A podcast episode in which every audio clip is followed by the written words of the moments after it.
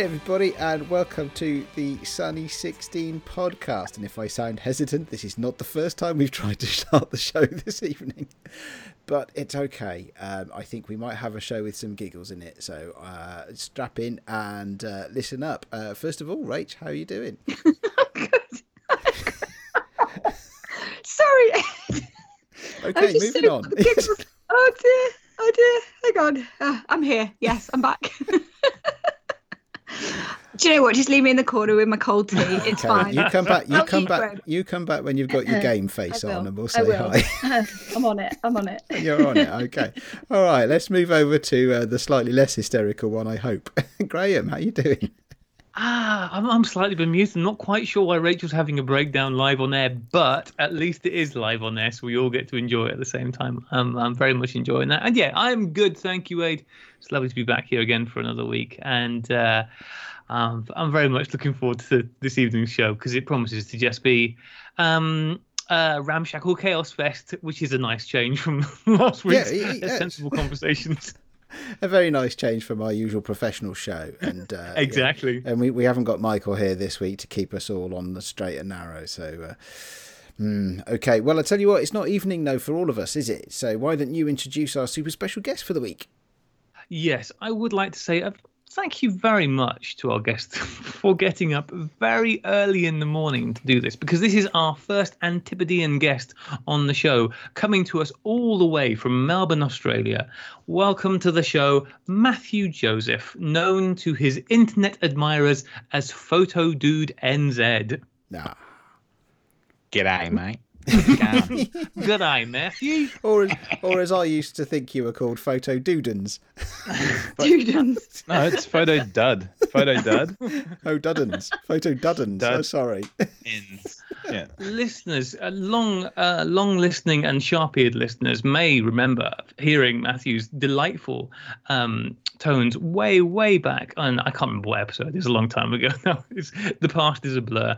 Um, where Matthew did a fantastic little uh, shutter sound quiz for us. Um, that quiz was one quite tricky because we all did really badly.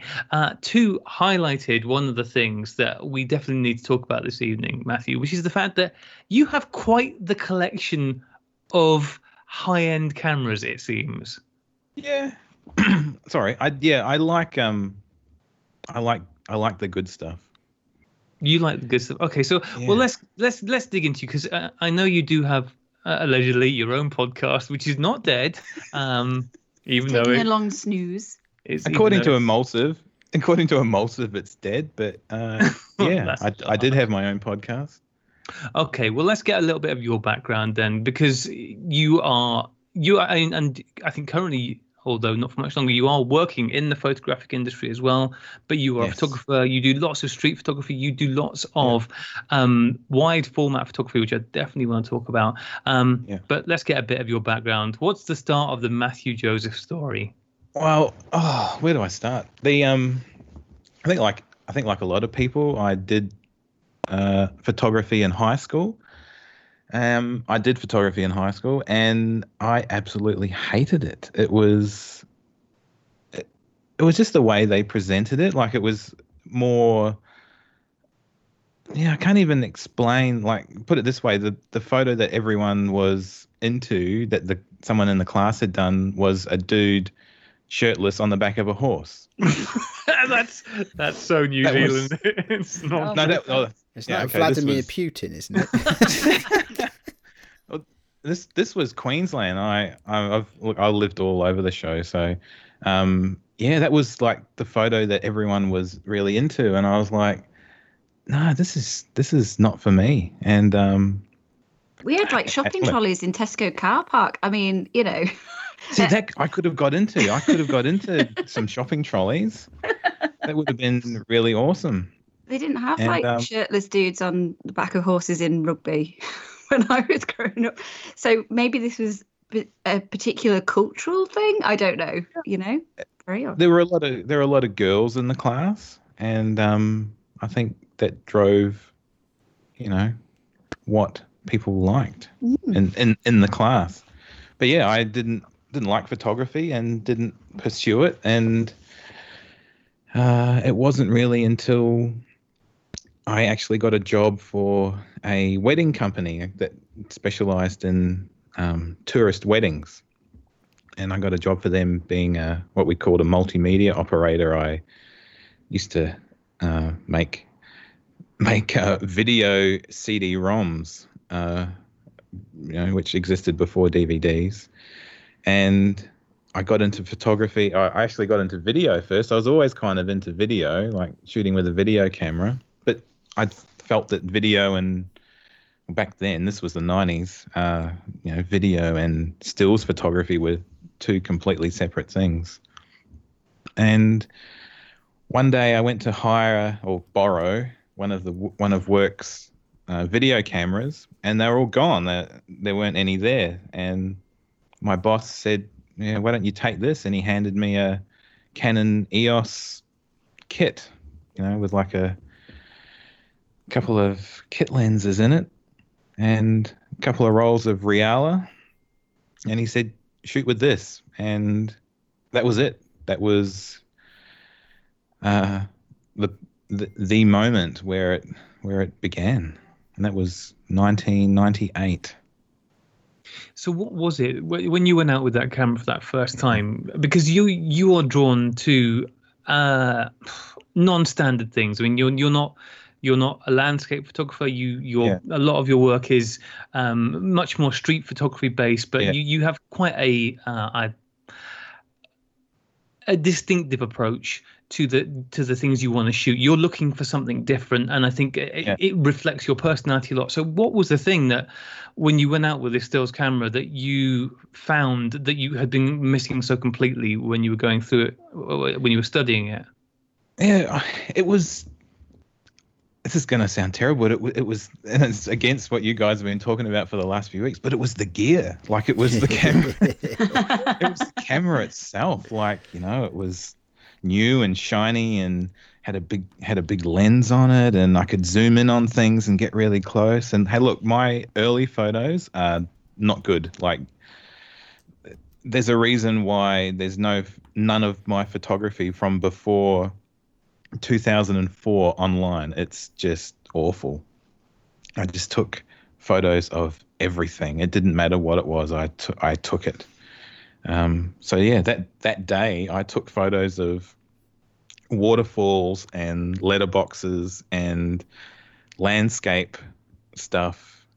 Um, yeah, I, just, I snapped off two 36 rolls on the first day and um, took them to Kmart to get them developed. I lived near a Kmart, and I waited for them in the shopping center for that longest hour of my life. I've never had to wait so long for anything.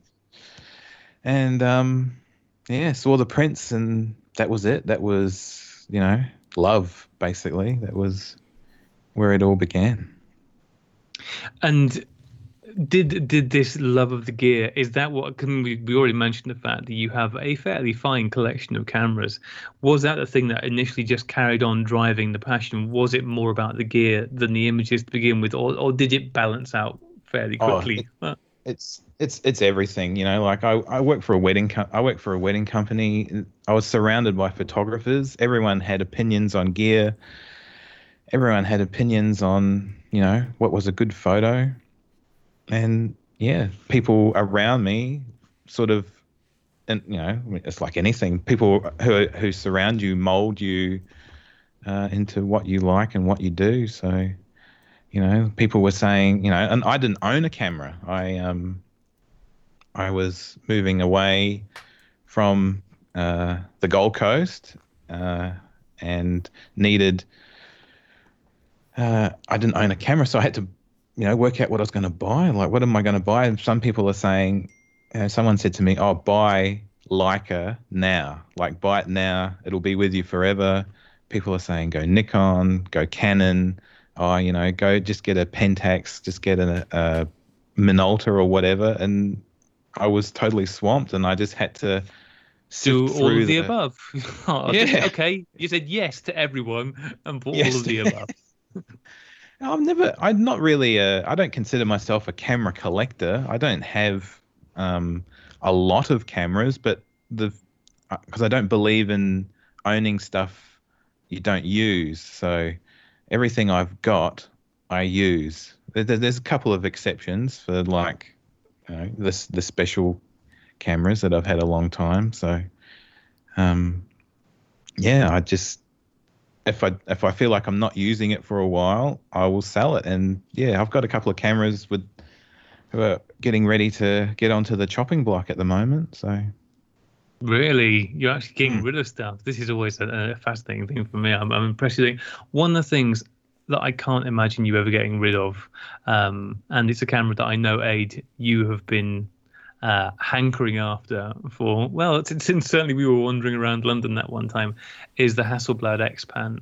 Um, Mm-hmm. Tempting, Mm. always Mm. tempting.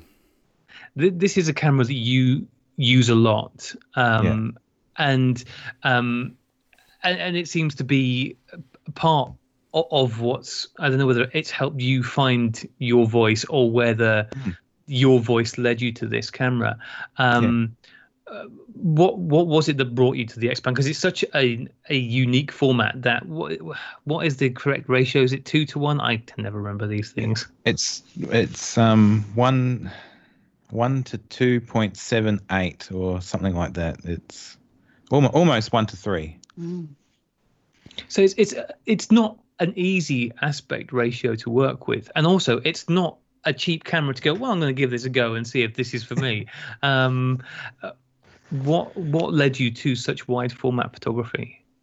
Uh well the X yeah the first what did I it I just got progressively wider. Like I had a um I know the feeling with late spread. Eh? You with all your peanut butter. don't don't we all? I um I got progressively wide. I don't know what it was. Well, I, I actually I do kind of know what it was. I was getting conflicting information from two photographers I knew. Uh, one was saying to me, um, "Get closer to your subject," and another one was saying to me, "Get everything in." So in my head, I'm like, okay, I have to get close to my subject. Okay, but I have to get everything in. And it, the only way it was going to work if I got is if I got progressively wider and wider. So, you know, 20, 28 mil became 24 mil and 24 became 20. And, know, next thing you know, I'm, you know, looking at shooting with a, a 12 millimeter lens and a 15 millimeter lens.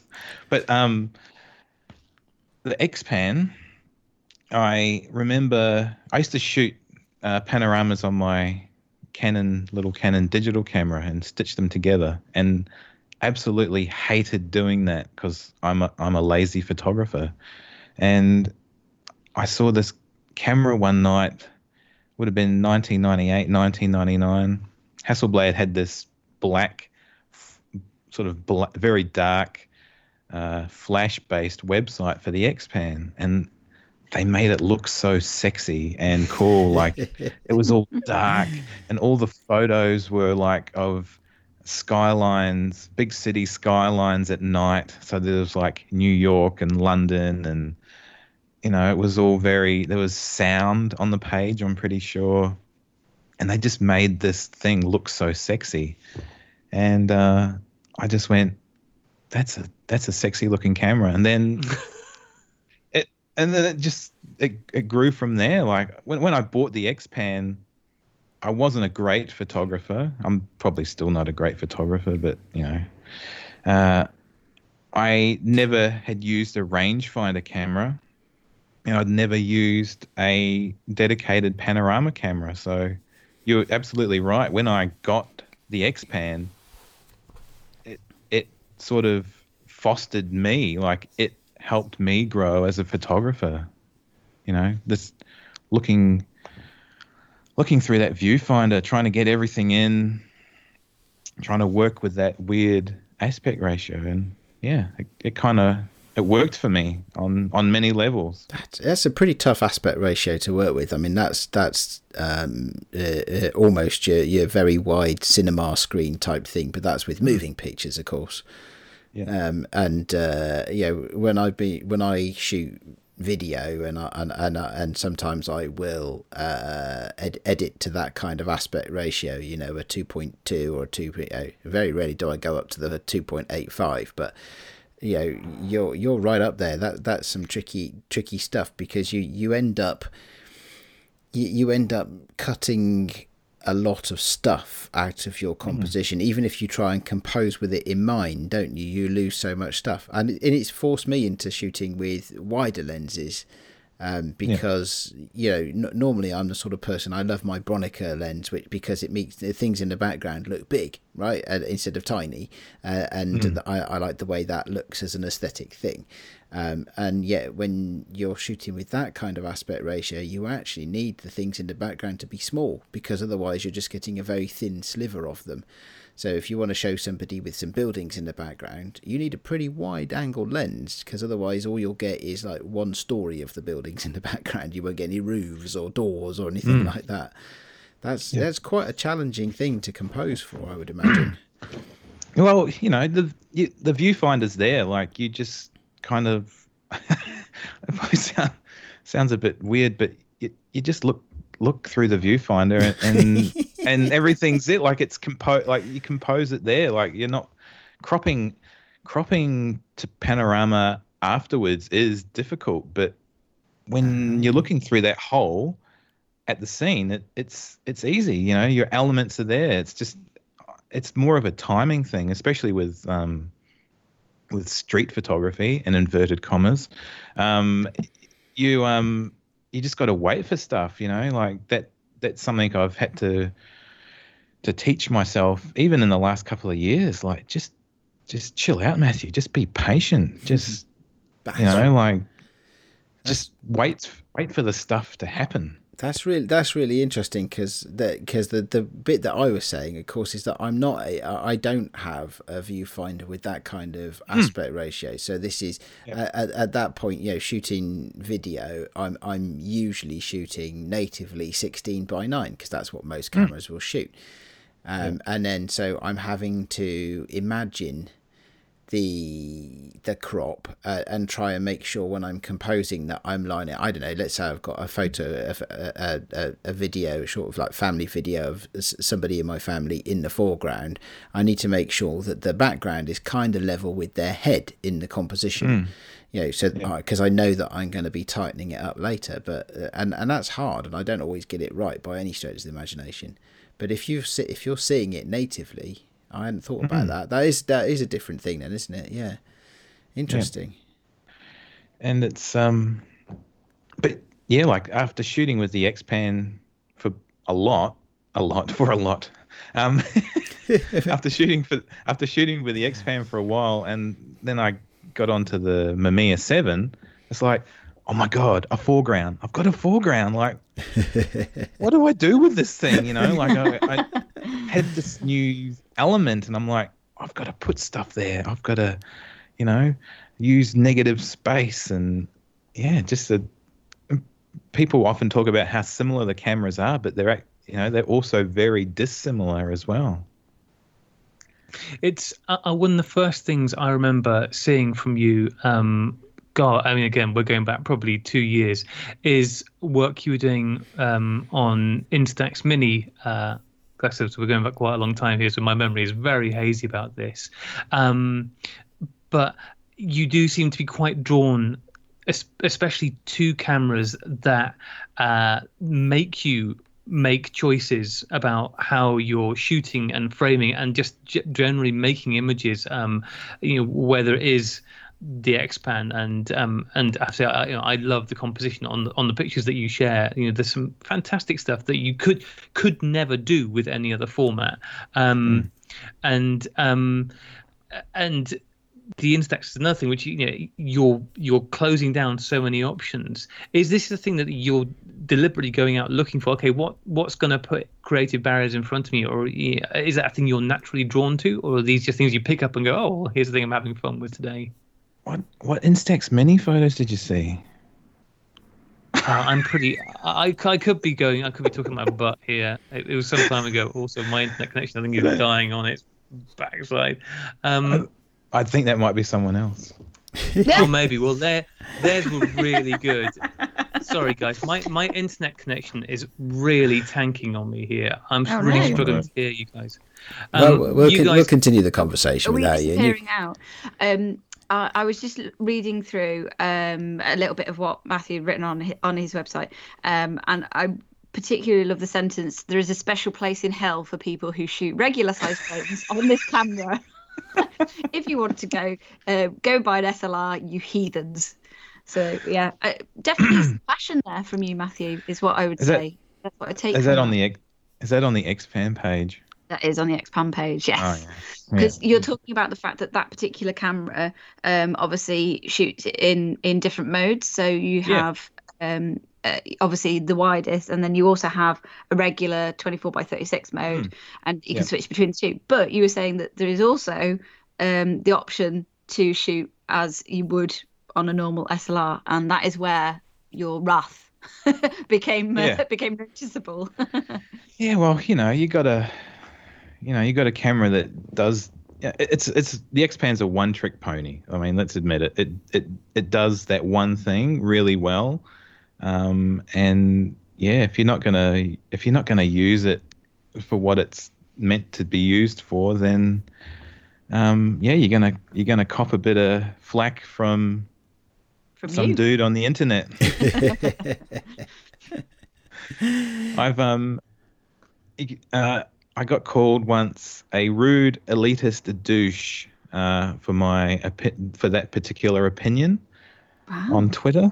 Oh, okay. Well, you know, Twitter's a good place to go if you want a little bit of uh, uh, insulting. You know, it's you know, fairly, fa- fairly. If you hang around there long enough, I'm fairly sure somebody's going to say something bad about you at some point. Yeah. Oh yeah, and I've probably called people a lot worse to be honest. Oh well, there you go. Then it all evens. It all evens out in the end, doesn't it? it does Yeah, but I'm trying. I I'm trying to live my life by the uh, hashtag shoot film be nice. I've been- Yay! I'm I've been trying to, I've been trying to do that since uh, December, but And how's that? like how's that that going for you? it's like that episode of Seinfeld. Um, you know, the Serenity Now. It's it's falling apart at the seams, to be honest. It's, uh, it's not going to last. So, so it's- well, well, uh, you know, I mean, this is this is a good therapeutic show, you know. So, uh, and uh, you know, it's taken us a while to get you on the show. So, is is there anything you'd like to rant about while you're here? Especially seeing as Graham's router has just crashed. So, so it's going to be a few minutes uh, until he gets back. So, we we do have a bit of an angsty void. Uh, if you'd like to fill it Oh, well. for a few minutes. Well, yeah.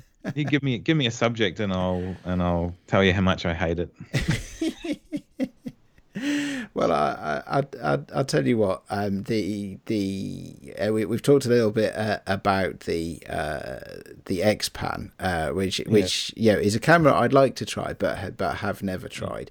But where I am Yeah. closer to the experience is is in some of the six four five stuff. So um, you've got sections on your website uh, for the Fuji six four five. Uh, Yes. and, and other things. So so so when, when when does that come out as a piece of kit? What what what do you use that for?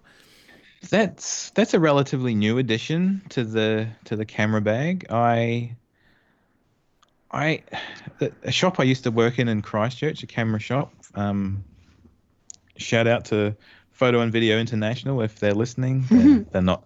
They're not listening. Um, They might they be. um, they might be. They might Quite a lot of people Um, listen to this show, you know.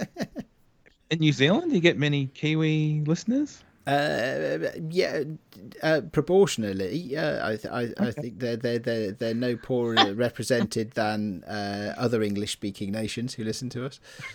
Okay, fair enough. Um, yeah, we had a six four five on the second hand shelf in there, and I used to look at it and play with it. I never actually used it, but um, there was a couple of probably I don't know, maybe three or four months ago. I my beloved Mju II uh, died. Well, it didn't die. It it got that weird focusing problem that they seem to get eventually, where it, it just it looks like it's focusing, but it's not. And I was thinking I need to replace that camera because that's kind of like my pocket camera, and I wanted something wide, 35 mil.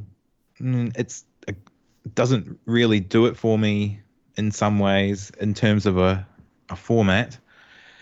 So I wanted a point and shoot, something medium format, something wide, and started looking. And I was looking at like the Bronica uh, rangefinder camera that they oh have. yeah, yeah, yeah. It's oh, that's a that's a hottie that one, and um, There's not many of them around, actually, is there? Either, or at least not yeah, over that's here. it's it's a rare one. I reckon all those Bronica collectors have just got them sitting on their shelves, just you know, yeah, maybe. occasionally pouring them, you know, dusting them off, you know, taking photos of them, putting them on Instagram, and and leaving it at that.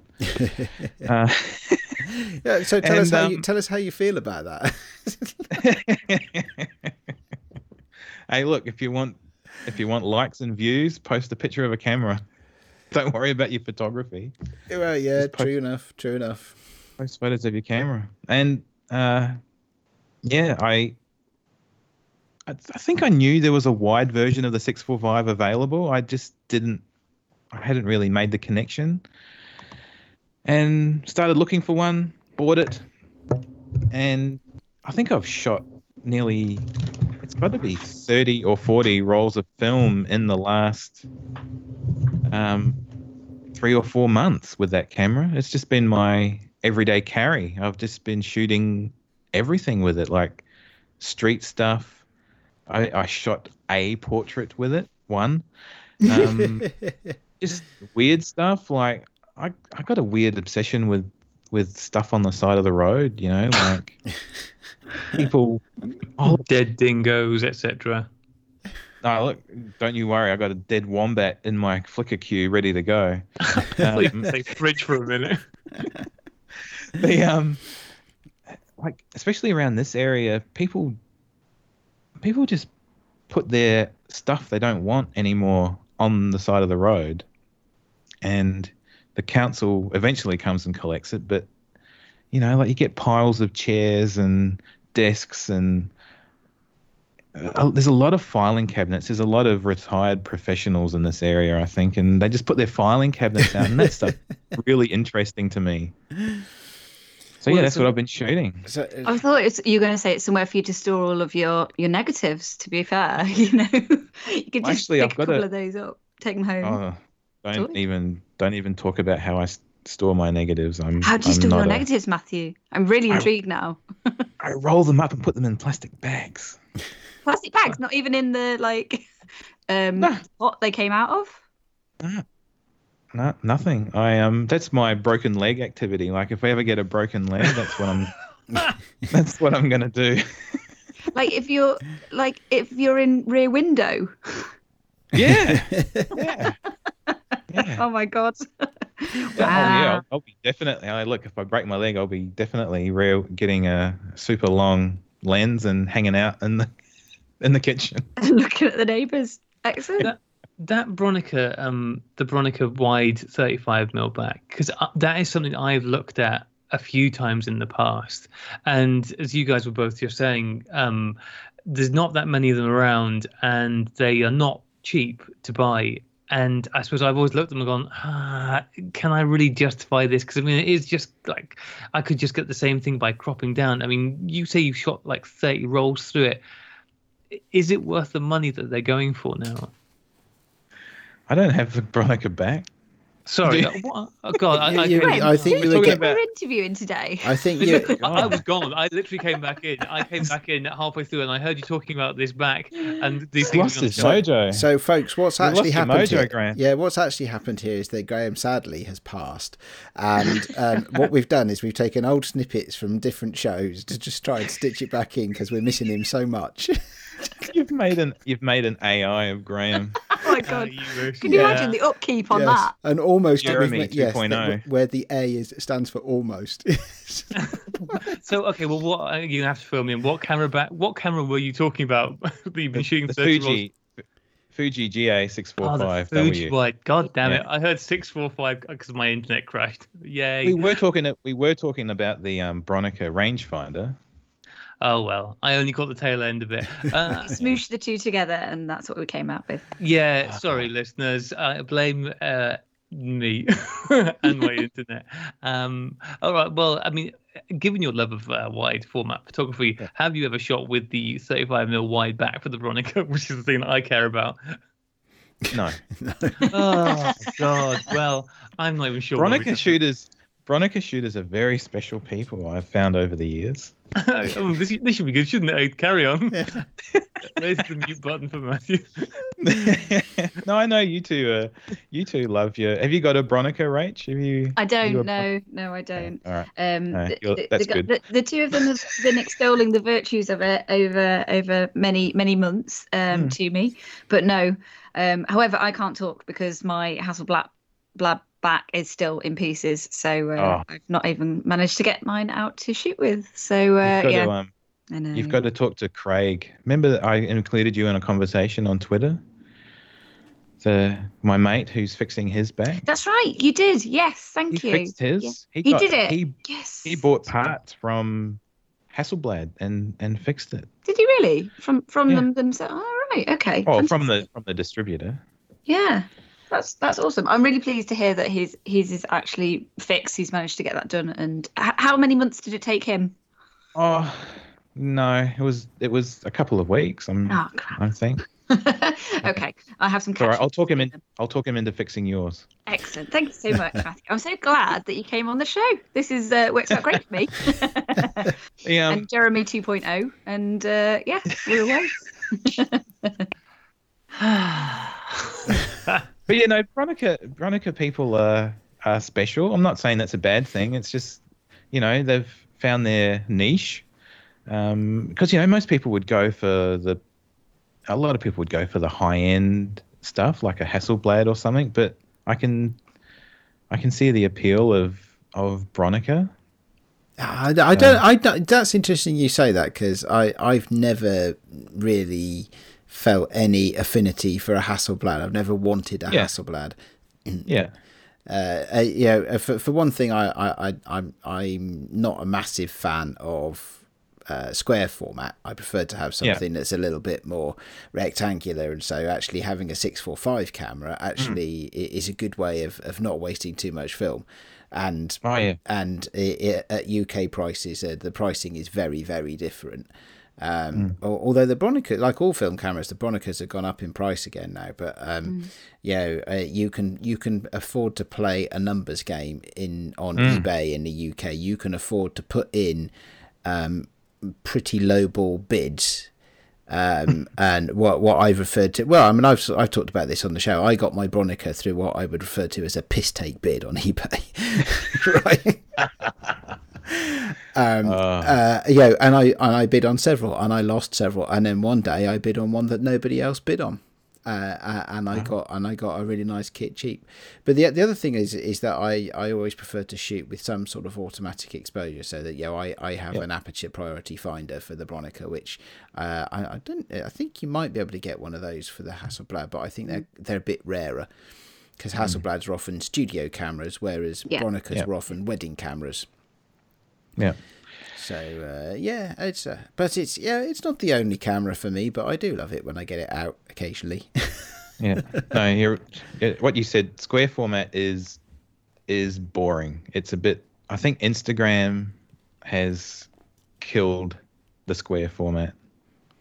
That's just my opinion. ooh, ooh. Other Of people would which say it's there many. revived Listeners, write in. Um, write in with your opinions, yes. listeners. right into photo dude.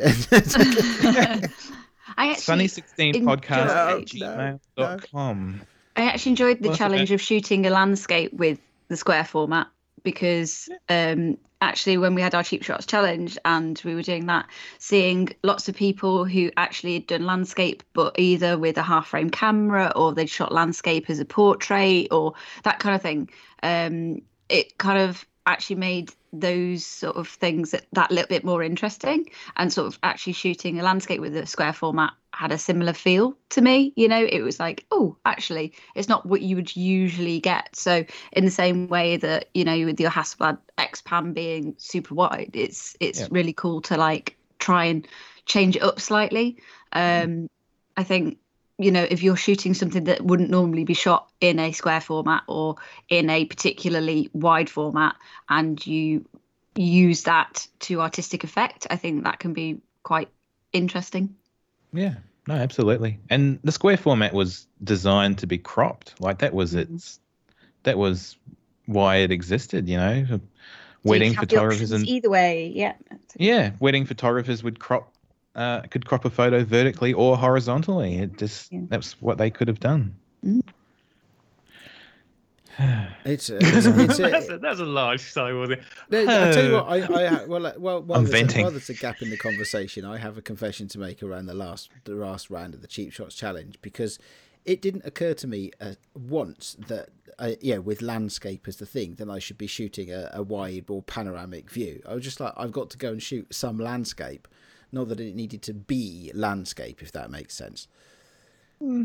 I think they're not mutually. I think they're not mutually exclusive. You can, you can have a vert, a vertical landscape photo, surely. Well, I'd like to think so. Yeah.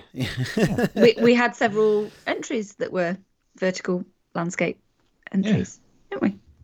Uh, uh, yeah, we did. Yes, yes. But there was a lot of talk in that particular show about people having thought it through, and I guess my confession is that I didn't think it through didn't. at all. Although, given that I'm shooting with a 110 camera, um, uh, actually, you know, the, the you can't really crop that down much because all you'll get is grain. there won't be there won't be any actual content to the photo at all. There'd just be some grain. If you crop a 110, you end up with nothing. Come on. Pretty much, yeah, pretty much. It was beautiful grain though, lovely smooshy mess. I believe it So beat. I believe it beat yours. Yeah. Uh, yeah, well, I mean, I blame uh, again everybody except for me. Um, yeah, it's uh, cropping down Project those brain, tiny project. ones. Yeah, it's not going to work well. Um, I'm going to go three for three here. Uh, Matthew, you're a big fan of large format as well, aren't you? Um, uh, I just like to make it clear. No, um, Oh, Dig- actually, as a as a let me dig massive snob, as a massive snob, I'm surprised you, you don't seem to have got into large format yet, because that definitely seems like the kind of moral high ground uh, photography wise that you would want to take, so you can look down at the plebes shooting in the smaller formats. Thank you for the massive snob compliment, first of all. Um, I've dabbled. I've dabbled with large format, but only only a pinhole camera. hmm Um, I have. I've got the chops. I I developed my own large format in the darkroom in trays. You know, shuffling those slippery little suckers through the chemistry. And that is definitely the only way to think of them, isn't it? Yeah. They're very annoying. So that, that was a reference for all the Australian listeners. Um, and um, the yeah, I, I- I've had I, I know large format shooters and I know how much fun they have, but I have had bad experience. I had a bad experience shooting with a large format photographer. Um, just just taking it takes like what 15 20 minutes or something to set up the camera Mhm. and then he wouldn't take the photo because of you know oh you know i don't need another photo of that and i'm like what are you what are you doing? Just take the photo. Like just, just take it. Like just get get your 35 millimeter camera and and take it with that. Like you know just just take something. Or your phone. and then you have to yeah well this was this was um this was the early 2000s so i don't Alright. phones phones didn't have cameras at that point. But you know like just just take something just Your photographic Re- education seems very frustrating. Like this was all part of that process, right? Around the same sort Uh, of time as the like I- dude on the back of the horse. Uh, Then you've got a large format camera photographer Yeah. who's not shoot actually shooting anything. yeah yeah yeah and then this guy this guy i had said to him oh you know i'm i'm interested in getting this camera called an xpan you know have you heard of it and he's like oh no no never heard of it and um a little while later we went out shooting again and um he's setting up his large format camera again and it's taking forever and he's like no i'm not going to take this photo and then he goes to his car and he pulls out an X-Pan. that, that he hadn't heard of previously and knew that and knew that I wanted. oh, it wasn't your X Pan then. No, it wasn't mine. Oh. No, it was his. I hadn't bought one at that point. And yeah, he pulled out this X Pan and I'm like Yeah. The the words that came out of my mouth, um, you uh, Well, I'm, I'm nice I can't camera. say right now. well let's ta let's take you to a happier place then right because and and and me actually because uh, yeah t- t- tell me uh, about making a book every year of of, of your photo Ah. adventures Um, making a book every year. That was. Uh, that book has been described as many different things. Someone's it's been called a zine in the past by some people. uh, it's been called a uh, newsletter, and it's been called a showing off book. um, yeah, it's just a thing. family have like- called it that. That is a definitely a member of your family has called it that. showing off book.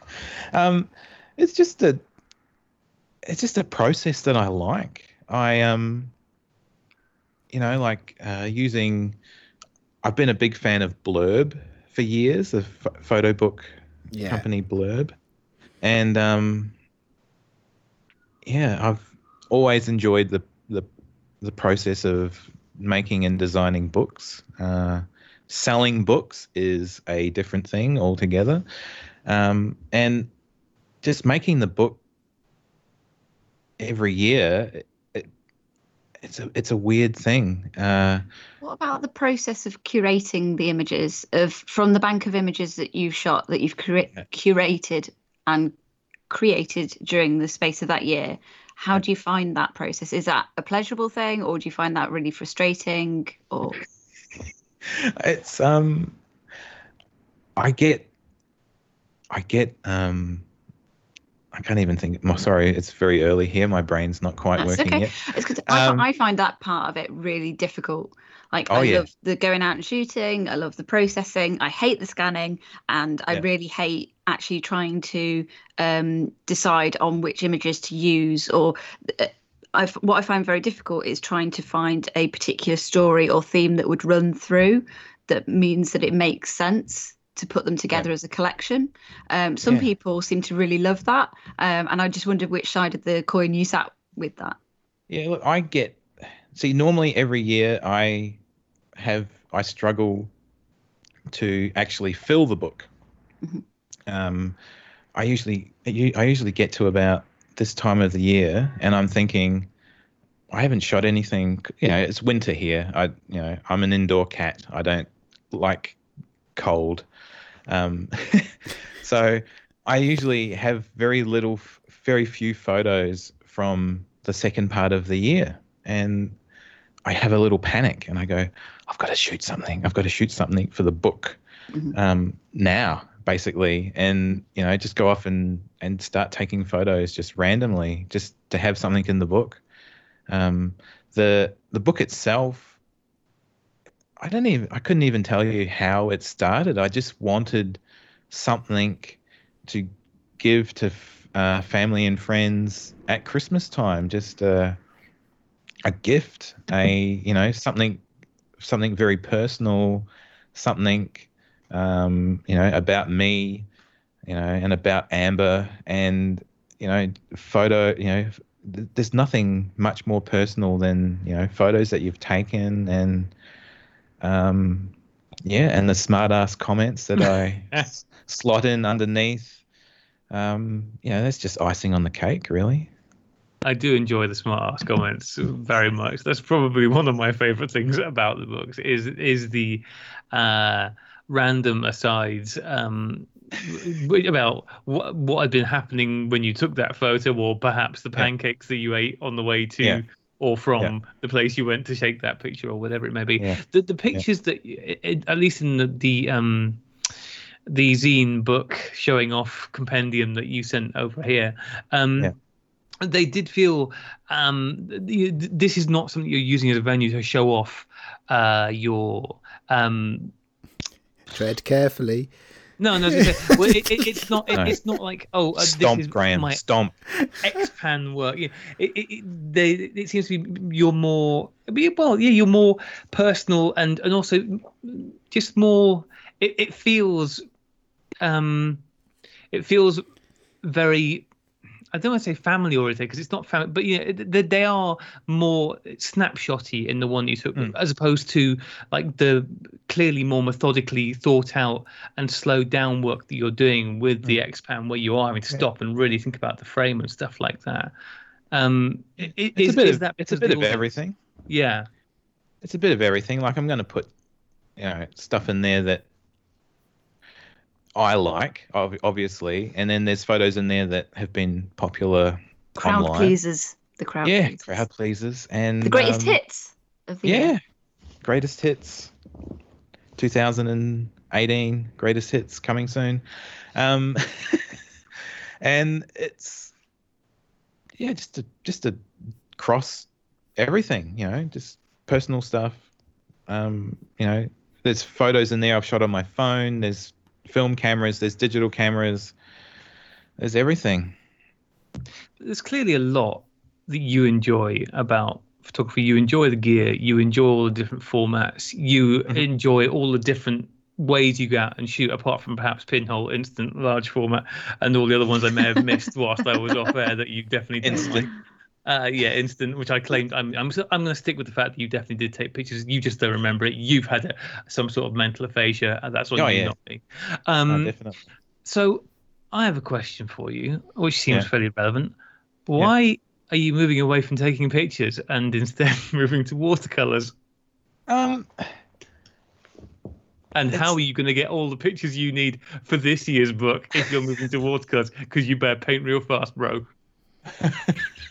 I've um okay. First question, watercolor. It it it's an enjoyable process. It's relaxing. It's you know, it engages my creative side. Like you know, sketching and drawing engages my creative side. I can I I've only been at it for a couple of months. I've never really drawn or sketched since high school um, it's fun. I'm doing it from. Sorry, I'm gonna cough cough a bit. Um, yeah, I'm drawing from my own photos, like watercolors and stuff of landscapes and flowers and you know boring stuff is is boring to me.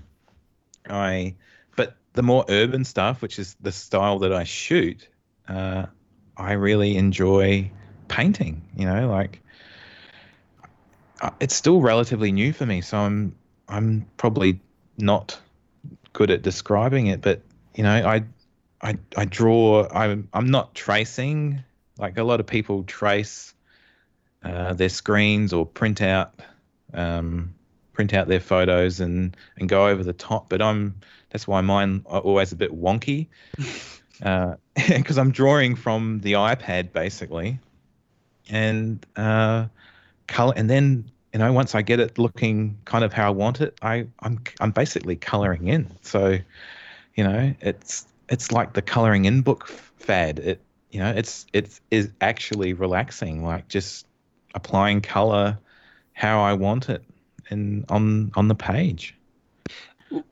Why is it though that this this new interest has moved you to actively state that you're moving away, at least for some time, from photography? I mean, I think the listeners and, and us all here are clearly getting that you're um, quite strong-minded in decisions and opinions you may take on certain everythings. Um, Yeah. So, so uh, I can perhaps see a way that this might happen, but is it just because you really want to concentrate on this one thing, or or is it that Yeah. you feel that you actually need to step away from photography for a Yeah. while? Yeah, well, I've been involved in photography basically for half of my life, for 20 years. Um, it's it has taken up a lot of my time, and it's it's been my work. It's been you know my hobby, and it you know like you having a break from it is also because I need to concentrate on me as a person. Like I need to find a new job. I want to improve myself. Uh, you know, like I need, I want to do a course or something. Um, yeah, I need to find, get a job, do a course, and you know, exercise my brain. Um, and yeah, just try give something new a go. We saw with your um, cheap shots entries the last couple of rounds that you uh, like to do different stuff, or you certainly were experimenting with doing different things. Have mm. you found that because of all the years that you've been out there enjoying and working in photography um, and photography related things, that uh, the creative aspect of it has been that you've been getting um, finding it harder to find things that were engaging you um w- hence pushing out with the the merging and stuff like that. Yeah it's uh, i did the the merging was for was for you guys. Thank you. Pushing the pushing the boundaries of um uh, the competition rules a little bit. You know just i like to see what i can get away with. Um creatively i've had my i've had my ruts and I and once again, we're going against the theme of the last few episodes. Uh, the best way for me to get out of a rut is to buy a new camera. that can work. That could work. Or you know, a new lens or a new bit of gear, or um, you know, just sometimes you just need a push. Like, you know, you you just need, you know, you're sitting in a hole or something, and you you just need a little hand to get out, just to climb out. You know, maybe it's a new a new kind of film, or maybe it's uh, you know painting or uh, making a podcast. That was that was a something I wanted to do a few years ago, and yeah, sometimes you just got to try new things. I know you've not been doing it for very long, um, but are you finding that the painting is changing the way that you're looking at the images that you're working from? Can you see there being sort of a feedback loop from this that actually by going through the process of, of painting these images and perhaps in the future just painting without having the photographs and just going out and finding a thing and painting it will actually affect the way that you're looking and shooting things? Yeah, well, I guess I'm, you know, I can go as wide as I want when I when, i when I don't have a camera in front of me, when I you know when I'm not working from a photo, uh, you know there are groups of people who go out there and and draw and watercolor and sketch buildings together. There is a group called um, Urban Sketchers. They seem to be a bit more active in Europe and the UK. Um, uh, seems to be some small groups out here uh, yeah, and they do exactly that. They go out and um, draw live, basically, and that's something that I want to get to. I've bought some little watercolor pads to to do that, and um, yeah, that's that's going to be the next stage. Going out there and drawing, and with people watching me, judging me, looking over my shoulder. You know, there's a new sort of craze or, or trend for that at weddings, actually, where people will hire an illustrator and um, they will literally draw or create a watercolor at a wedding instead of maybe a photo. This could go wow. full circle for you. You could be end up back in the wedding business. Exactly. what the wedding thinking. watercolorist. That's fantastic. There you go. So, despite just... the fact that you're you're stepping back, uh, at least temporarily, um, hmm. until until the next bit of gear catches your eye and you go, oh, oh, um, you have very kindly volunteered to take on the care, the much needed care of our Flickr group. Um, yeah. What what are the plans? Because it's it's languished quite sadly since um, neither Aid nor I have been terribly active. And not you're not even on Flickr, are you, Rach? I'm afraid not. No, so we're quite bad. So what? Oh, she's on there. She just doesn't use it. Am I? yeah. Am I on there? Oh, okay. yeah. okay. Uh, Maybe that was when I was, you know, undergoing the uh, rigorous interview part of are you going to be a co-host for Sunny 16? And I was like, oh, I best set up a Flickr account. I don't remember there saw, being an interview. What was that? Sorry. I don't remember there being an interview bit. Of... Yeah, you rang me up. We you you gave me an interview. I was stood in my kitchen. I was very scared. I, I had to get myself a cup of tea and sit down. Do you not remember this? No. Oh, you didn't crowbar your way into the podcast like I did? Uh, I had a slightly different approach. So yeah. So, so what are your plans, Matthew? What what can people? Because I I know we've got a lot of people who listen who do use Flickr far far Hmm. more than uh, any of us three do. What what can people hope to see, and why should they actually get onto the um, Sunny Sixteen Flickr group? Oh, I don't have to do much to improve it, do I? So, coming in at a just wanna- it's just engaging. It'll just be engaging the community. I mean, you know, uh, there are plenty of us die hard, diehard Flickr users still out there. Um, yeah, it'll just be a case of, you know, having little not contests, but you know, share your share your most recent photos. Um, you know, maybe you have a guest on, and we, you know, people can shoot or share their pictures in a thread of you know similar styles or formats to who was on the show.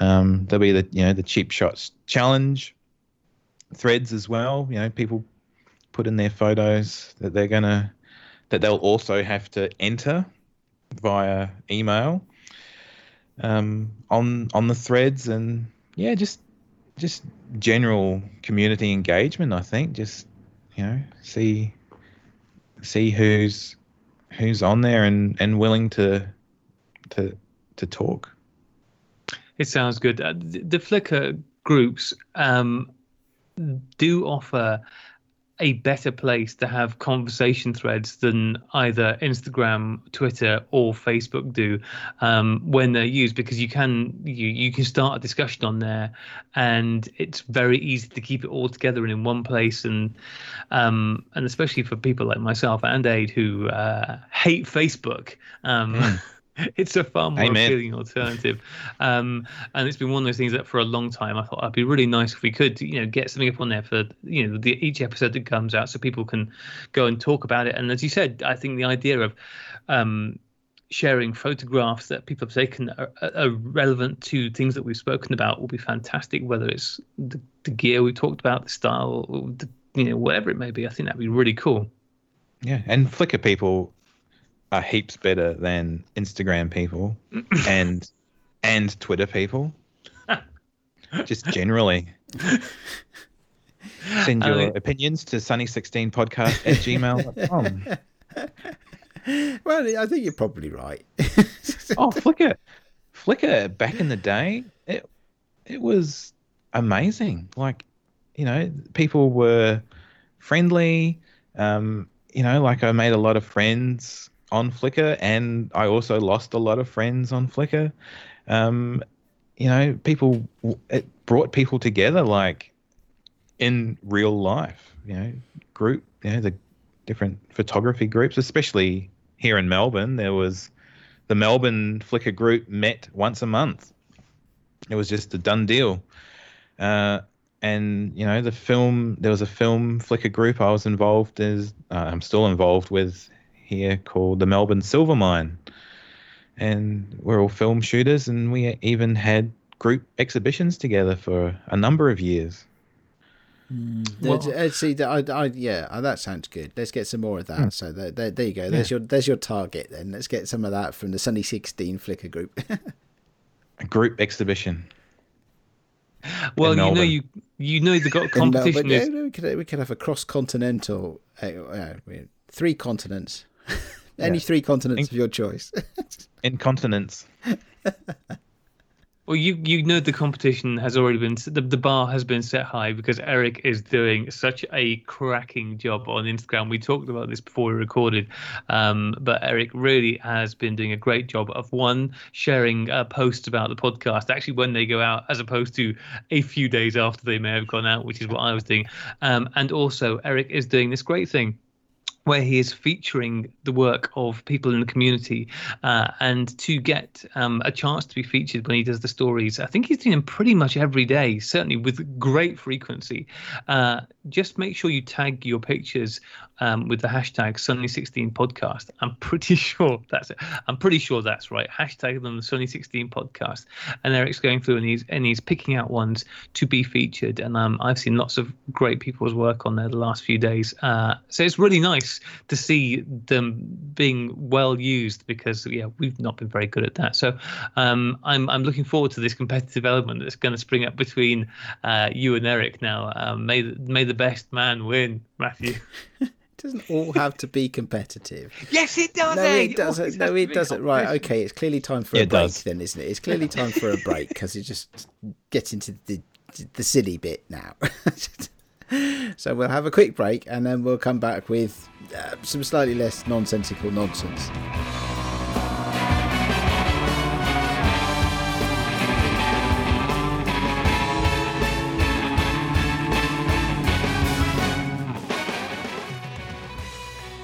And we are back and uh, well we've got some news we've got some shout outs to some friends who've got some stuff coming out we've got some listener emails. Oh there's quite a lot going on. Um, let's have a look back first. Uh, i tell you what i expect this is graham's put this in the show notes something about analog wonderland graham? Yes, uh, our friends over at Analog Wonderland, um, Paul in particular, got into. Said, "Oh, can you mention about the new thing uh, that they're doing, which is Analog Wonder Points, not to be confused with Analog Wonder Pants, which I think they're doing later in the year. Analog Wonder Points are a new um, points earning thing that they are doing, whereby um, buying stuff from them and um, uh, sharing things on Instagram and on Twitter and all that kind of thing. There's various things that you can do to earn points at Analog Wonderland. Uh, you can earn your Wonder Points, which you can then use to uh, buy stuff with in the future. Spend those um, on rewards and stuff.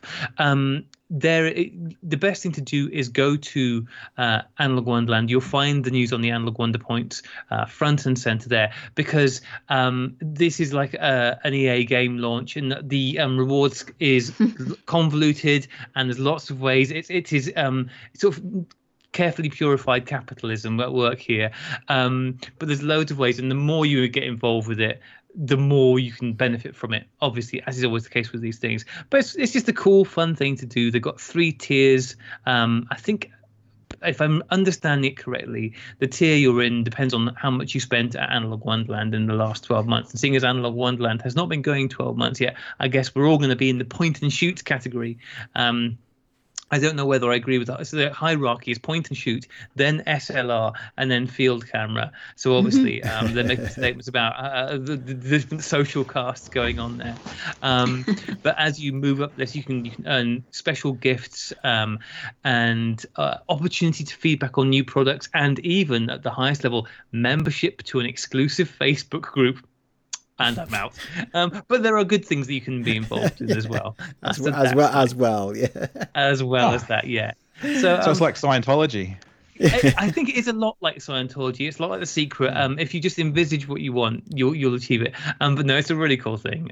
And um, it's one of these win-win. You know, just the more you enjoy buying stuff from there, the more you potentially can benefit from it. And um, you can get points for referring friends and uh, sharing stuff at Analog Wonderland on Twitter and on Facebook and stuff like that, and reviewing products as well. Uh, so loads of stuff to do there. Just a cool new thing going on there. And, and I think I saw recently um, they're doing stuff with Revolog as well. I think Revolog is one of the um, more recent additions to what's going on there. Oh, I might be wrong. Revolog might have already been on there. But anyway, I saw an article about the Revolog stuff there recently and it looked really cool. Revolog do some funky films.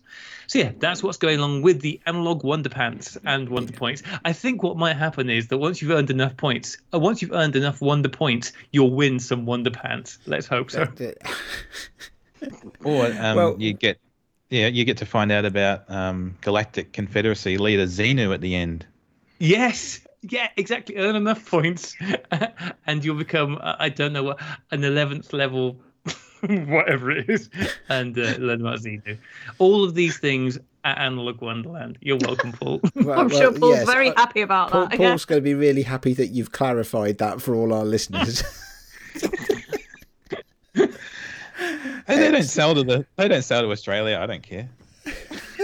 Uh, it's, uh, they're not. They're, they're shipping to the states. It's only a matter of time. Only a matter of time. and They need to get those special contracts. upside down boxes. Okay, moving on, moving on. Let's bring it back. Let's uh, let, let's let's get to the let's get to the next one, shall we? So I want to give a shout out to uh, another friend of the show, Killian, um, because Killian, uh, I think it's uh, uh, if I've got this right, understood uh, properly, uh, the Let's Explore magazine number two, the Perseverance issue, is now actually available to buy. Woo! And I, ha- I was having a look at it on the uh, on the Let's Explore Magazine.com website earlier on, and it looks awesome. The the photo on the front of it is just amazing. It's like a tall ship in front of some icebergs, and uh, that is that that's that's a pre- pretty awesome photo. I I've no idea of the story behind that at this point in time. Um, but some of the spread, yeah, on the on the sto- sto- excuse me, on the storefront there, you can see some of the uh, the spreads, thumbnails of the spreads in the magazine, and it looks to be some pretty cool stuff there. So um, go check that out. Let's explore magazine.com, and uh, you know, I think um, yeah, the the more we can get Killian to do, even though it, it it's pretty hard work for him. He does bite off a little bit more than he could chew, but uh, yeah, last one that I got, uh, certainly it was worth it. So I'm looking forward to getting this one as well. Go check it out, folks. Yeah, it looks stunning. It looks so beautiful. I mean, it's 25 euros for uh, the um, magazine, and it's one of those things where we cannot make this clear. When we call this a magazine, uh, this is a thick, beautifully produced book, um, and the images and the words are fantastic. And I know a number of people picked up copies of the last uh, issue after they heard Killian on the show, and we heard nothing but good things from the people who got it. So please do check that out because they they are a lovely thing. Yes, they are. I I very much enjoyed mine. And uh, I haven't quite got round to ordering this one yet because I only found out about it today and I haven't had a chance to order it yet. But I will be signing up. I will be signing up. Right. Okay. Uh, next up, then uh, another. God, we are we're a bit of a, uh, a classified ads this week. Um, we now need to talk about Emulsive Secret Santa. Yeah, well, the the particular thing we want to talk about with the Emulsive Secret Santa uh, is the thing of the um, good causes nominations. Uh, listeners who've listened to the show where we had um, M and Iceland on uh, will have heard all about this. But the time is running out on this. I think you have until the end of the month to get your nominations in, and this is really important.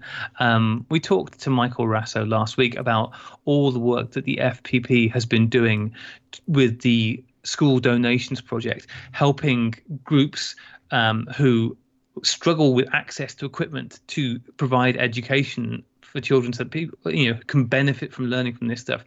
And this is something else that can be used to help people bring film photography uh, to people who might not have access to it otherwise. Um, just to very quickly reiterate what's happening with it.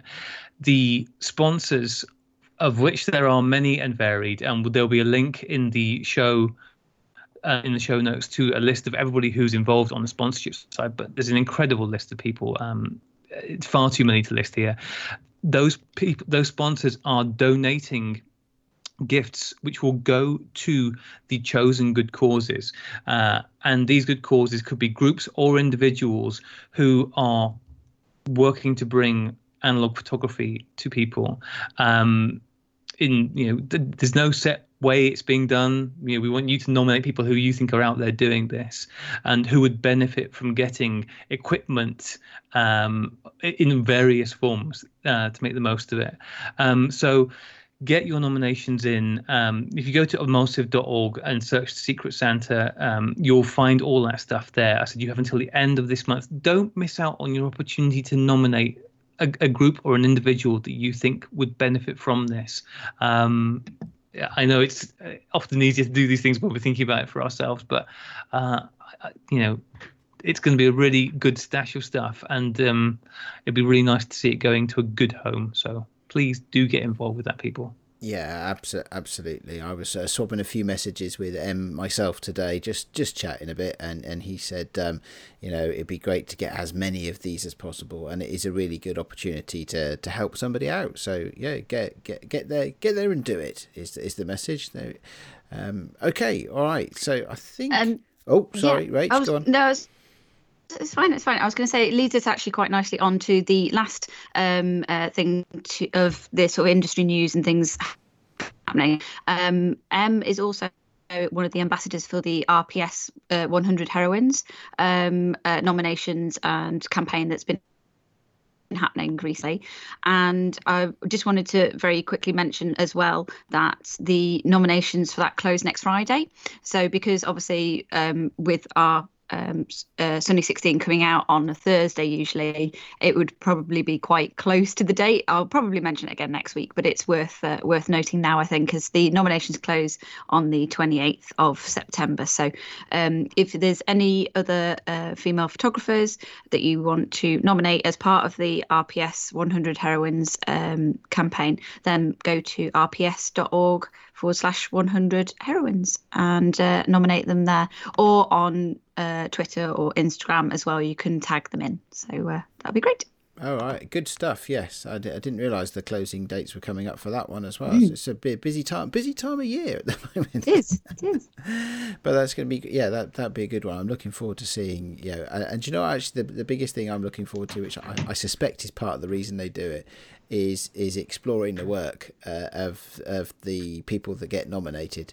Um, and uh, yeah, to understand a, yeah a little bit, little bit more about it. So that that'd be that'd be really cool as well.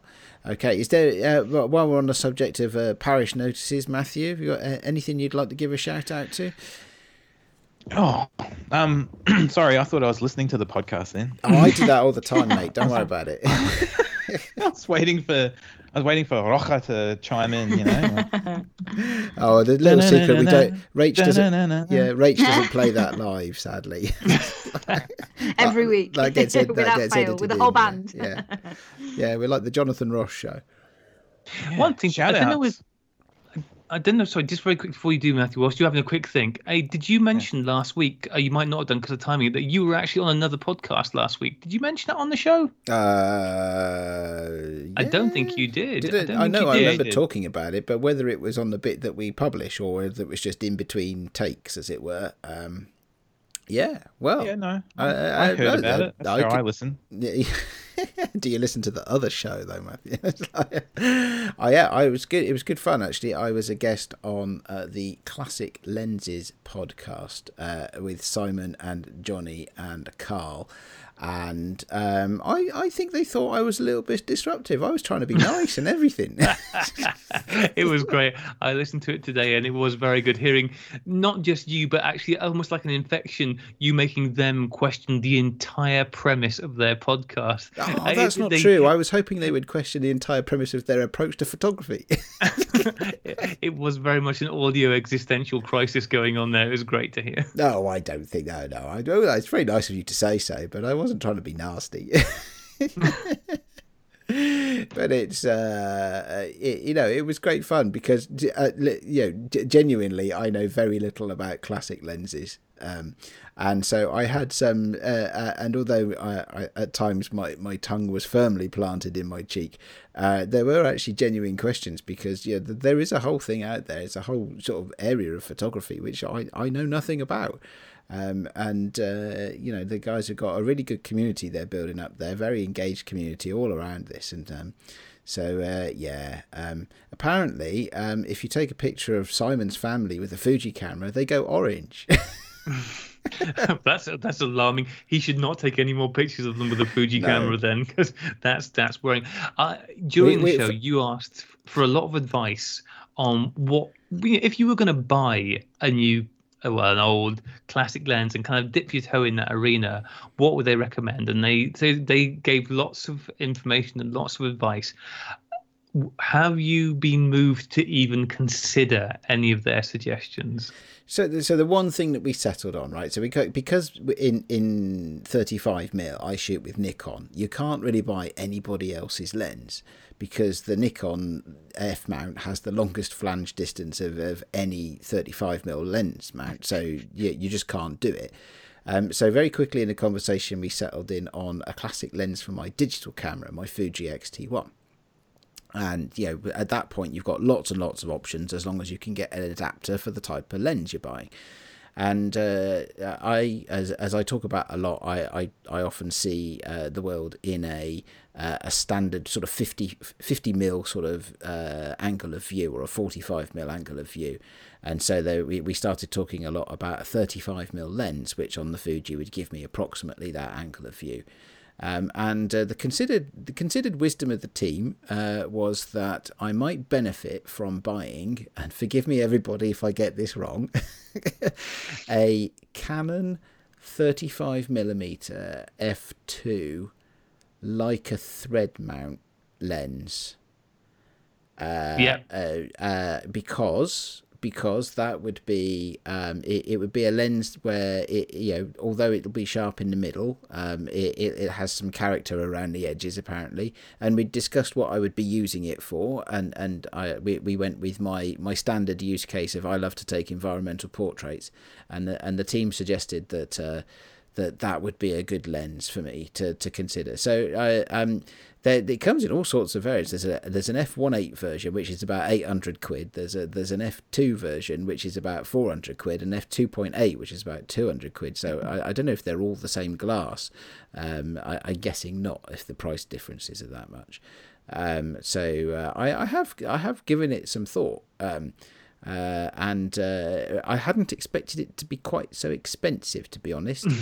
um, uh, so it, it's not that I would, it's not that I wouldn't buy a lens that that that, that costs that much money. Um, I have several that I've actually. Do I have that many that I've spent that much money on?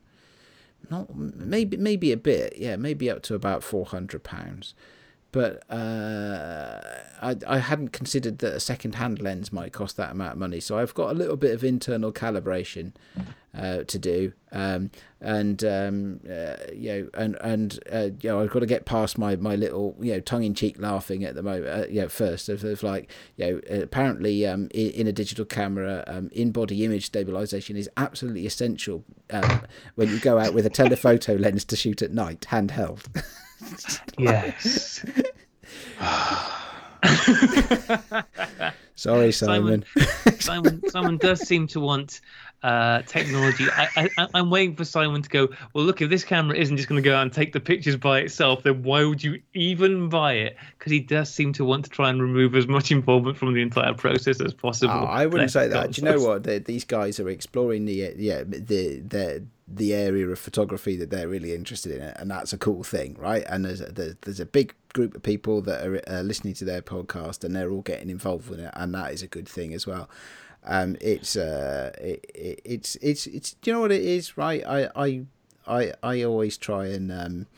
I, I I'm always trying to pare down my stuff, and I've got too much stuff. I've got too many cameras, too many this, that, and the other. Um, and so it's a bit of a, a, a brain wrecking exercise for me to try and think about. Oh well, I'll go out and buy more stuff then.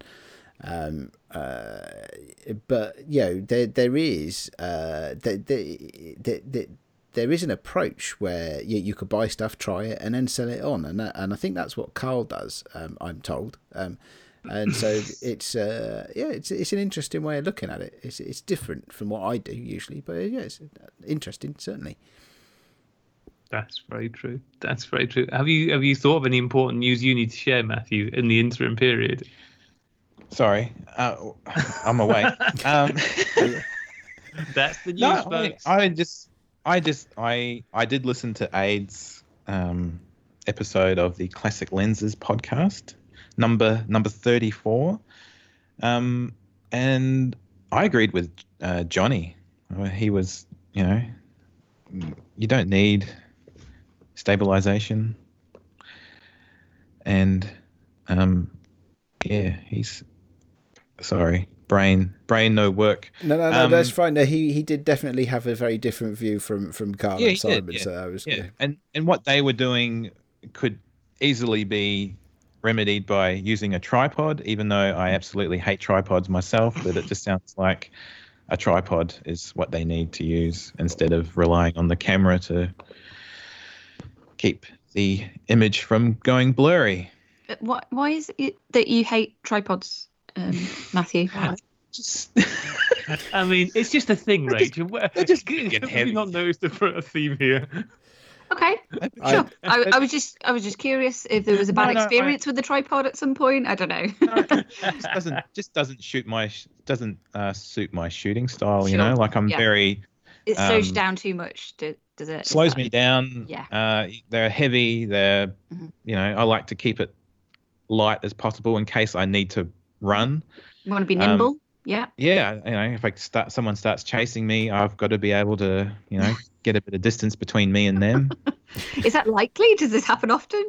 no, no, I've Okay. never, I've never had a bad experience But with you're street all- photography at Always all. be ready and prepared. So that's good. Yeah, yeah. Hey, you know, Rach. if- Yeah. On the subject of um, blurry pictures, slightly blurry pictures. No, um, can you talk about your, your pinhole stuff that you've been Oh, doing? yes. 'Cause I know you didn't want to talk. You kind of you've been talking around it a bit. Can you talk about this in any more depth at this point about your plans? No.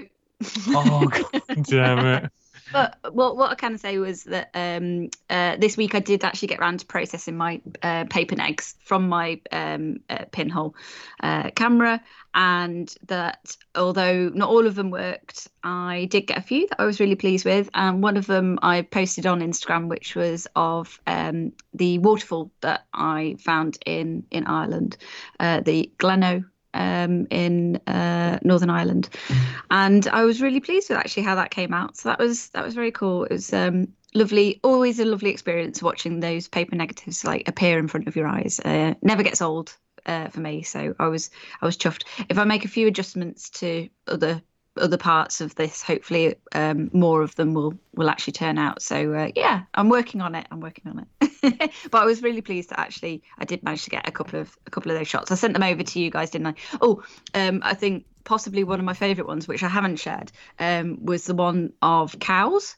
Do you remember me sending that one over to you guys? I, uh, yes, you you say they were cows, but they, they look more like they look more like scuffs on the film. I know. It was. I was. They. They were so close when I was actually taking the photo. I was like, "Oh my god, these cows! You know, they're like right next to me." and then, and then I took this this photo, and then when I actually processed it, um, they're basically just two tiny little blobs in the middle, and it was very much a um uh what uh, what was it uh, Father Ted moment. You know, those cows are small or are they far away? And uh, yeah, so uh, I, I look at that particular one and laugh just because of how ridiculous it is. As I think Graham put, it captured them in their their bovine um, magnificence. Uh, well, uh, so yeah, so it, it doesn't work for every subject matter, but it, it worked well for for waterfalls. Worked well for that. So um, I was ple- I was pleased with how that one came out at least.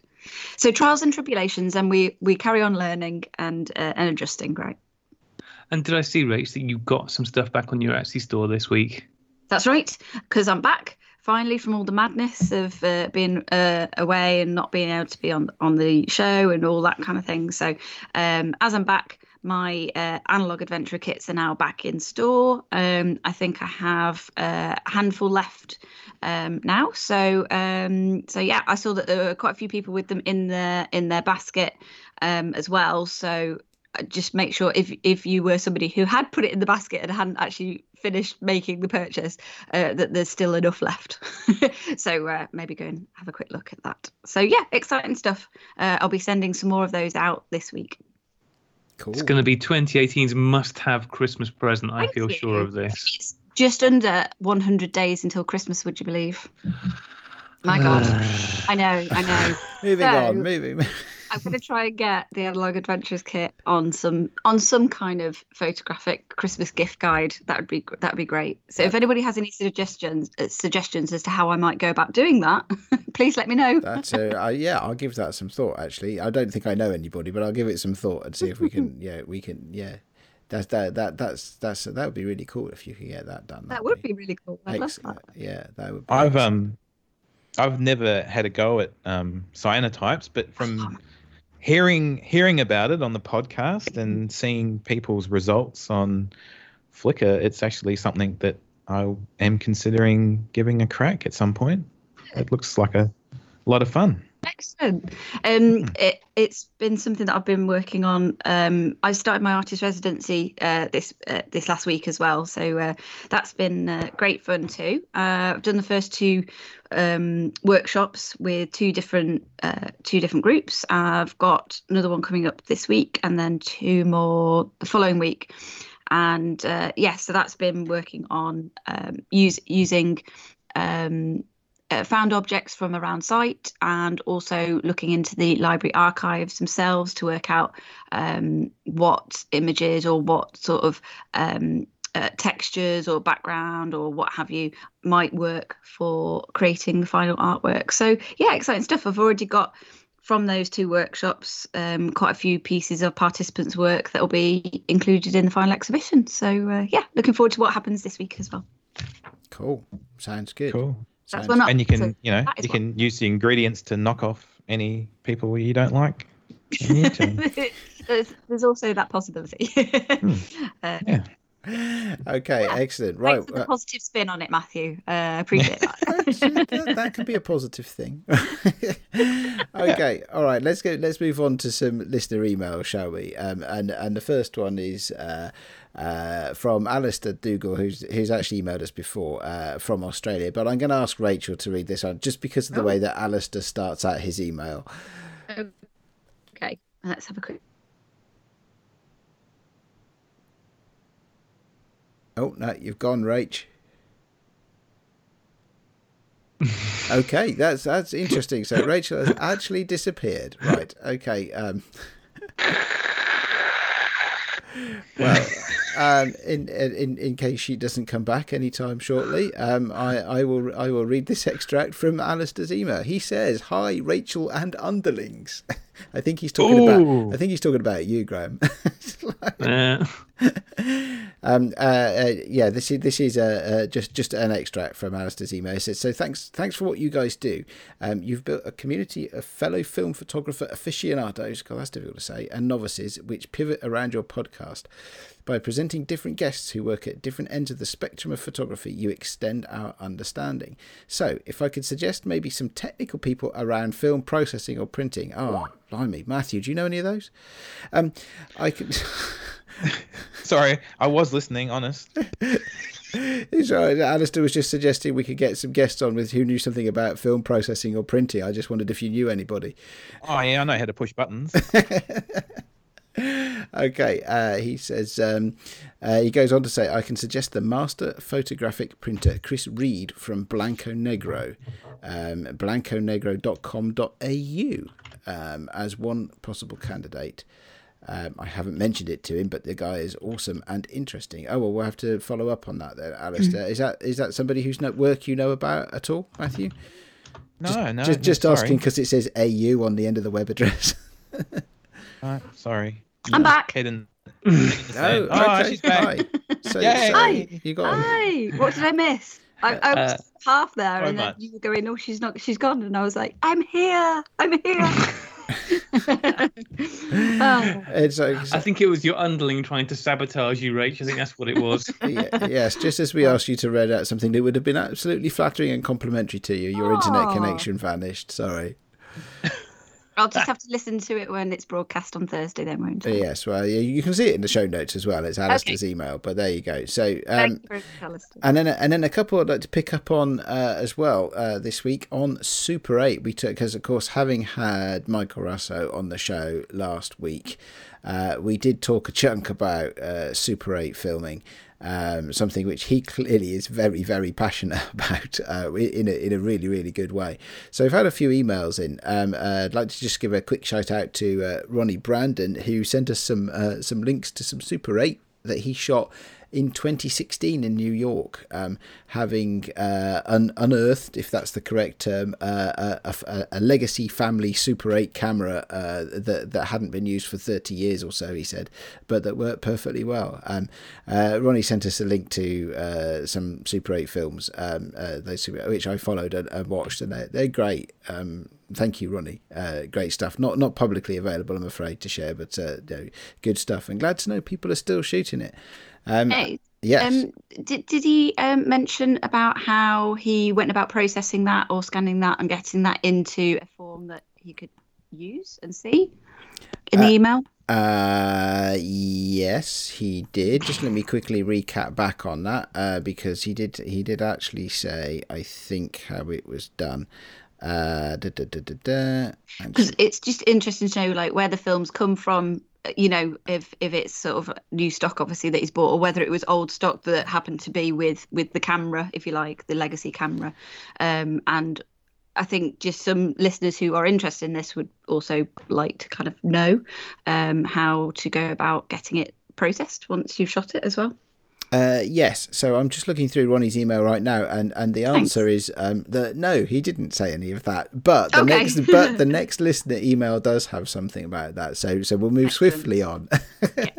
Sorry, Aid. I didn't mean to sabotage anything there. no, no, no. It's good. This is this is you know, it's all it's all good. It'll all it'll all fill in nicely together now. So this uh, this second email uh, is from uh, Dave Walker, who says to, who's uh, written and says hi. Just listening to episode one one seven and had to shout up. So one one seven was the episode with Michael in it. He says uh, Dave says uh, I spent the most incredible day yesterday in Birmingham with Kevin from Gauge Film and five other enthusiasts in a full day Super 8 workshop. How about that? Who knew that that was a thing in the UK at this point? I, that's not something that I had heard about. Uh, Dave says it was it was amazing. Yeah, amazing. He, we did some theory about the cameras and the film and color reversal uh, processing. Then spend an hour shooting a cartridge before going back and processing our films, drying them, splicing them, and projecting our short movies on the wall. Now that sounds like a good day out to me. Wow. Um, Dave says he's very, very complimentary uh, about Kevin uh, from Gauge Film. Uh, he says Kevin's just brilliant. Uh, it's really, really exciting. Um, and uh, yeah, there's a, a link there that you can go and uh, see um, what's going on uh, with, with that at gaugefilm.co.uk. So um, with a bit, you know, so that again is something that we'll, we'll follow up as well. I mean, I, I had no idea. I don't know, Graham, Rachel, did you have any idea that you could do a Super 8 workshop in the UK here? yeah. there you go, Rachel. Okay. Of course. All right. Of course. All right. Yeah, no, um, I, I I hadn't actually come across um, uh, Kevin himself, but I, I'm pretty sure I had come across Gauge film before, and uh, yeah, thought equally as as Dave has has been uh, saying there. That's very very cool, and uh, yeah, sounds like so much fun. So uh, fantastic stuff. It, it sounds like because I, I think I've mentioned before I've got a Super 8 camera that I picked up from car boot sale a while ago um, that I've not used. And it's a bit like when you hear people talking about trying out alternative processes you know for the first time and stuff like that that might be a bit tricky that you want to do it with somebody else there. And a, a Super 8 um, day course sounds fantastic. You know I, I love to go and, and have a go and go through the process and just you know and, and try out and see. And you know and maybe that would be enough for me to go oh that was fantastic. Uh, i'm not going to try that at home. But um better than spending the money getting the film and then just ending up struggling along with it and probably never getting it developed. That sounds really good Yeah, that was actually why I asked about um, Ronnie. You know, with him having gone and shot this in in New York, and I was wondering how he'd gone about it. But you know, maybe he also went and did workshop beforehand. I'm not sure. Um, so it's uh, really great to hear about that from uh, from Dave. I'm really glad that he he had fun. Yeah, we, we haven't. Yeah, because we haven't we haven't talked much in the last two and a half years about actually you know shooting movie film. Um, Mm-hmm. it's been it's been very much about stills photography. So it's it's interesting to to see and to hear from people who who who are doing this stuff. And um, may- yeah, maybe we should talk about it more. Who knows? Who knows? Right. Um, and and then you know in channeling, you know this is the legacy of having Michael on the show. We have had a real letter, Graham, I believe, um, is something they they quite often get on the FPP, isn't it? Called an Yeah. analog email. And And uh, I'm uh, yes, um, I was sent a letter, both a letter and a lovely print from a very good friend of the show, Neil Piper. Um, and the, the print is a lovely picture of. Um, well, I'll actually I'll read the email because the email explains exactly what the picture's of. But it's a lovely print. Let me just say that. Um, this is Little Anchorage, a small cottage on the Isle of Mull, just off the coast of Scotland. It has been in my wife's side of the family for many years, and in 2007 was the location of my first real family holiday with them. As such, the location holds very special meaning to me. In May 2017, I had the opportunity to return, and I made the body of work 795 in and around the local area. This image was a test shot for the project when I was testing the idea that the developer used to process the film could be made with water taken from the local area or as close to the location as possible. I collected fresh water from a stream that passes by the house in a container that had been discarded in it and made a batch of Rodinal to test the theory. Um, so uh, uh, only in Scotland could you get away with that. I think the swamp water around here would definitely not work. this image is the result. Ilford FP4 through my Canon AE1 processed with that stream fed developer in a makeshift darkroom that I constructed in the house. This is my first proper attempt at traditional darkroom printing. I know it's nothing incredible, but I love it all the same. Uh, a fantastic job with Sony 16 week. Sunny 16 each week, all three of you guys. Uh, I've started having a ramble myself in my own show, if you're interested, uh, and that is the Soot and Whitewash podcast. I know that Neil is on his second episode now. Uh, I saw that going out. So do check out the Soot and Whitewash podcast. Um, Neil has been a guest in the past on the Lensless podcast. In fact, on the most recent Lensless podcast, uh, Neil was co hosting with Andrew because Corey was. Uh, I think running away uh, rather than battening down the hatches from the horrendous weather that they've been having out. Was in it a North hurricane? I'm going to say, it- I, I, I Yeah. sent I sent Corey a quick email the other day saying, you know, stay safe, mate. But um, yeah, if if you're still out there, Corey, I hope you're doing okay. Yes, well, I I heard from Andre, uh, who's also in North Carolina, Mm, Of uh, course, from yes. negative, was uh, saying that not only the hurricane was followed by a tornado, which My just God. seems like adding insult to injury. But um, uh, it seems that both of them are fine and well, and so that's good. Um, but yeah, so Neil was co-hosting on the uh, this week's Lensless podcast. Um, but yeah, do check out Soot and Whitewash, his new podcast, which I will certainly be doing. I haven't done yet, but I will certainly be listening. Cool. to Yeah, it I didn't I didn't know he was doing it. That ex- excellent. Good work, Neil. Yeah, and it's a lovely print as well for Neil's first darkroom print. Um, uh, it's a just yeah, it's a really lovely picture. It's come out Well really nicely. Yay. Yeah, well done. Darkroom printing is a whole lot of fun, um, and something I'm hoping to get back into at some point when I built a shed or had a shelf shed built. It's a whole thing. Don't ask. Okay, cool. Well, I tell Yeah, you the, what, I the think photo- that, the print looks That's really next good. week on Graham's uh, Grand Designs, isn't it? Okay. well, a gardener should have a shed. I think that uh, def- definitely. and especially for darkroom printing as well. So I think that bring that brings us actually to the end of the show notes for this week. So uh, uh, uh, yeah, that's um. Well, is, is there any other business? Uh, Rach, you got anything? Any other business, Rach? Uh, not at the moment, I don't think. I think I managed to cover it, most of it, in our chat. So uh, it's been lovely to speak with you, Matthew, um, and put a, a voice to the name. And uh, yeah, really, really cool. Thanks for having me, guys. Oh well, you're most welcome. Have you enjoyed yourself? Yeah, it's been a lot of fun. Heaps of fun. Cool, and you've I've, got um, you've you're just at the very very start of your day, so you've got to get up now and get get dressed and and go and do daytime things, whereas we're all coming towards the end of our day. So uh, Yeah. thank you. I'm already I'm already dressed. I've got my shoes on. you, I've got your shoes on, you're out the door, drop the mic, bye. Yeah, I'd be like, yeah. Uh, In and you've also done remarkably well. Uh, you're not swearing. Um, Yes. So I know that that's been something you've been keeping a, a check on. So well done. that's been that's been really fucking hard, I tell you. fair enough. Fair enough. I Oh, think we'll let we'll let that one slip. us- We'll let that one slip. We'll let that one slip. That's okay. We uh, it, it, we appreciate we appreciate the effort. We really do. Yeah.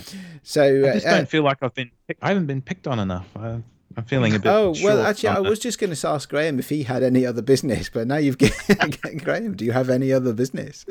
Uh, I just want to, I know we've spoken about it all, but I just want to very quickly remind people to please nominate for the emulsive good causes. That's really important. Uh, don't forget to vote and nominate for your um, RPS 100 heroines. And um, if you're on Instagram, hashtag your stuff with the Sunny 16 podcast, and you might get featured. All these cool things. And please do say thank you to Eric for doing a great job because it's not me, it's him being awesome. uh, so, yeah. Uh, and uh, Matthew, I, I, I've, I've tried to be as horrible to you as possible. I blame the failing internet connection. Um, but, you know, n- next time, Gadget, next time. no, just not good enough, honestly. We look forward to giving you the Flickr keys soon. I can't. I can't wait. I can't wait. yeah, that's going to be good. I, I'm looking for looking forward to that. But uh, of course, you do also have all your own presences on the internet, uh, Matthew. And um, yeah, we always like to give our guests an opportunity to point the listeners i- in a direction of their own work. So, uh, are you gonna gonna ask people to look at your uh, your Instax photos, uh, or are you gonna ask people to look at your new uh, watercolor uh, stuff? Uh, where, where would you like people to go look at your work? Oh look, photo photo dude NZ is is having a break. Uh, he's just one of my many personas. Um, but yeah, you can go to the website. Uh, it's www.photo with an F F O T O T H E Q U E fototheque.com. Um, or photo the Q as it's been referred to in the past a lot. Um, yeah, I just Instagram. I've been flicking through the website as we've been talking. Actually, I re- I, I was uh, right now. I'm looking at the Urbex stuff, and uh, the Ah. the some of that some of that color you've got in there, and some of the Urbex stuff is is awesome. Yeah, I, I do enjoy uh, a bit of casual trespassing now and then. Don't don't we all? Yeah. Yeah. And on that Yeah. note, before we incriminate ourselves too much, uh, it's the end of the show. um, we are the Sunny 16 podcast, and you can get us, uh, well, you can get Eric on Instagram, and uh, pretty soon you'll be able to get Matthew on Flickr, uh, Graham on Twitter, um, uh, occasionally Facebook. Uh, and uh, what one am I looking after at the moment? Oh yeah, it's the email. You can email you can email us sunny16podcast at gmail.com. Not with complaints because we don't like those. I, But I, at least I some People can send complaints to me if they want. no, Aid's on email. Send all complaints via email straight to Aid. If you've got something nice to say, write a handwritten letter and post it to me. That'd be fine. okay, all right. So, um, uh, uh, as ever, uh, it has been an honour and a privilege to talk to you all this week, uh, and we will have Rocher play us out. Uh, you can get their album Promises I Should Have Kept on Spotify, Amazon, or iTunes. Uh, thank you very much. Goodbye. Bye. Bye. Bye.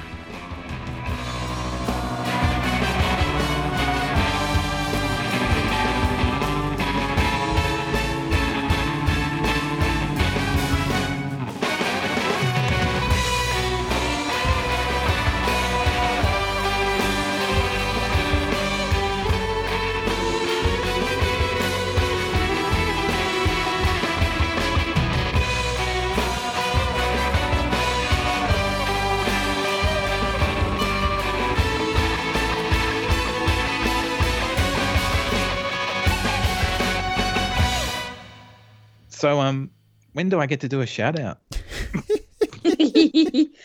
when you've paid your money.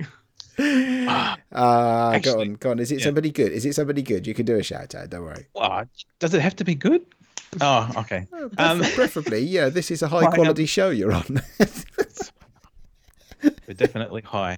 Um, uh, my shout out is to uh, a couple of uh, young guys who live in my area in Melbourne. Uh, they call themselves uh, Decaffeinated Photography. They have a uh, YouTube channel.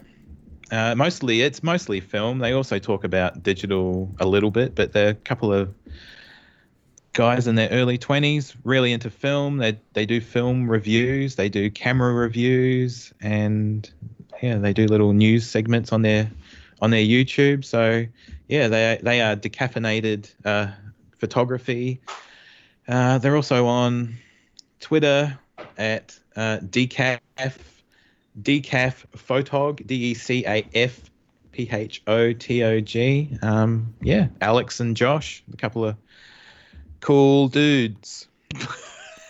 Excellent. Thanks, Grandad.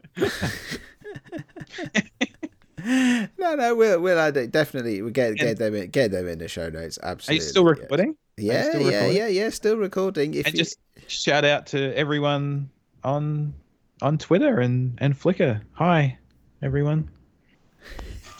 Did they talk back? I couldn't hear them. okay, good stuff. Thank you. Well, I'm very, very sorry we missed your shout outs before we closed the show. We, you know, and listeners get to hear them and pay attention now because this is added to the end of the show. So that's all good. Makes you Yeah, special, cool. Matthew. I'm very special. I've been told that my whole life.